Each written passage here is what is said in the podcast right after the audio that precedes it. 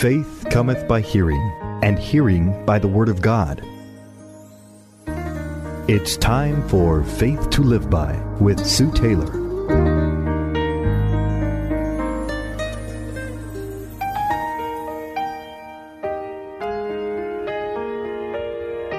Thank you for joining me today on Faith to Live By. This is Sue Taylor.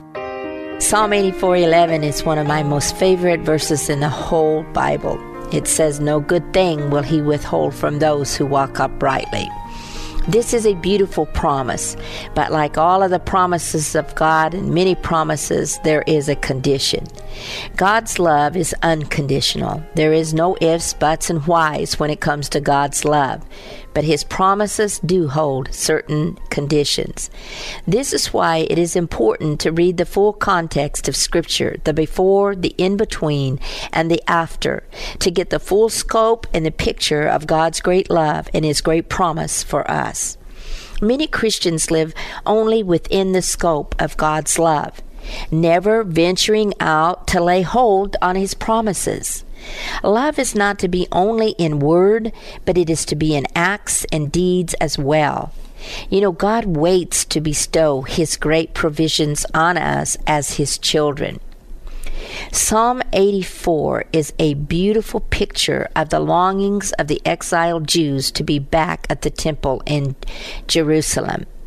And this psalm can be applied in three ways.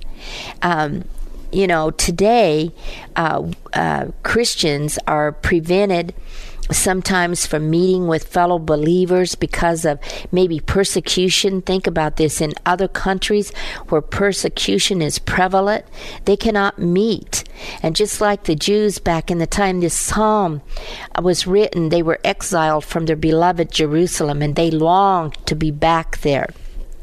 And so today, around the world, when Christians are being persecuted and maybe even homebound, there are other reasons that people are exiled, from meeting in the temple and meeting with other believers through illnesses and circumstances beyond their control, to go to a place of worship. But the great theme of this psalm I like best is that we Christians should be homesick for heaven. Verse 1 of this psalm starts, "How lovely is your tabernacle, O Lord of hosts. My soul longs, yes, even faints for the courts of the Lord. My heart and my flesh cry out for the living God." Because we belong to God and we are His children, we long to be where He is. What place, verse 1 says, can be compared in loveliness to the dwelling place of God? Now, we can dwell with God in the Spirit while we are here on earth. And that's what we are admonished to do throughout Scriptures. But our hearts and even our flesh longs to be where the Lord is. Our heart, it says, and our flesh, it cries out for the living God. If we want the good things of God, we must first learn to cry out for the very best thing of God, and that is the Lord Jesus Christ Himself, the living God. The Lord Jesus is not a figment of imagination. He is not a dead God, buried and forgotten, but He is alive. He is seated at the right hand of God, ever interceding and watching and forgiving you and I.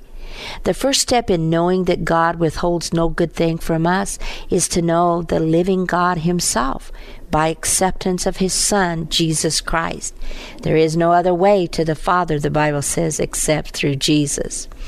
Verse 3 of this psalm says, "Even the sparrow has found a home, and the swallow a nest for herself, where she may lay her young, even your altars, O Lord of hosts, my King and my God."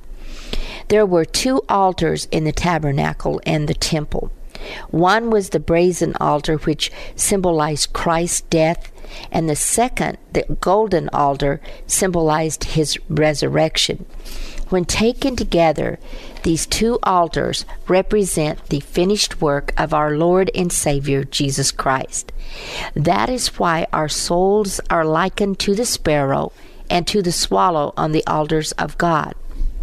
As pilgrims passing through this world, we sometimes are like the sparrow. You know, the sparrow is used as a picture of loneliness. Psalm 102:7 says, I lie awake and am like a sparrow alone on the housetop. In the loneliness of soul, we can find comfort in the presence of God. And the swallow is known for its restlessness. It darts and it soars on the air currents, searching for a place to rest. Both the sparrow and the swallow are a picture of Christians all over the world, traveling through this world as pilgrims, sojourning in this wilderness as lonely sometimes and restless. And the only place that we can find rest and security is at the altars of God, where the work of Christ gives us rest and security. We can comfort our hearts because we do what verse 5 says. Blessed is the man whose strength is in you, whose heart is set on pilgrimage. We are strong in the Lord and in the power of his might. For we know that this world is not our permanent dwelling place. What a hope. Though we are in this world, we are not of it, beloved. That is why we will grow lonely and restless at times. We are homesick for our permanent dwelling place, which is heaven. And even when we walk through the valley, this psalm says, Avaca, verses 6 and 7, which means a place or a time of weeping. We can convert our weeping into a spring. We transform, the Bible says, our tragedies into triumphs, and our misfortunes and our disappointments into stepping stones, because our strength is in the Lord, not in ourselves. And we now have the promise of refreshment, because our springs from our weeping become pools of blessing. God does not waste a thing, beloved. He doesn't waste our loneliness. He doesn't waste our restlessness. The water always symbolizes the precious Word of God. And as we meditate upon His Word, we go, the Bible says, from strength to strength, from glory to glory.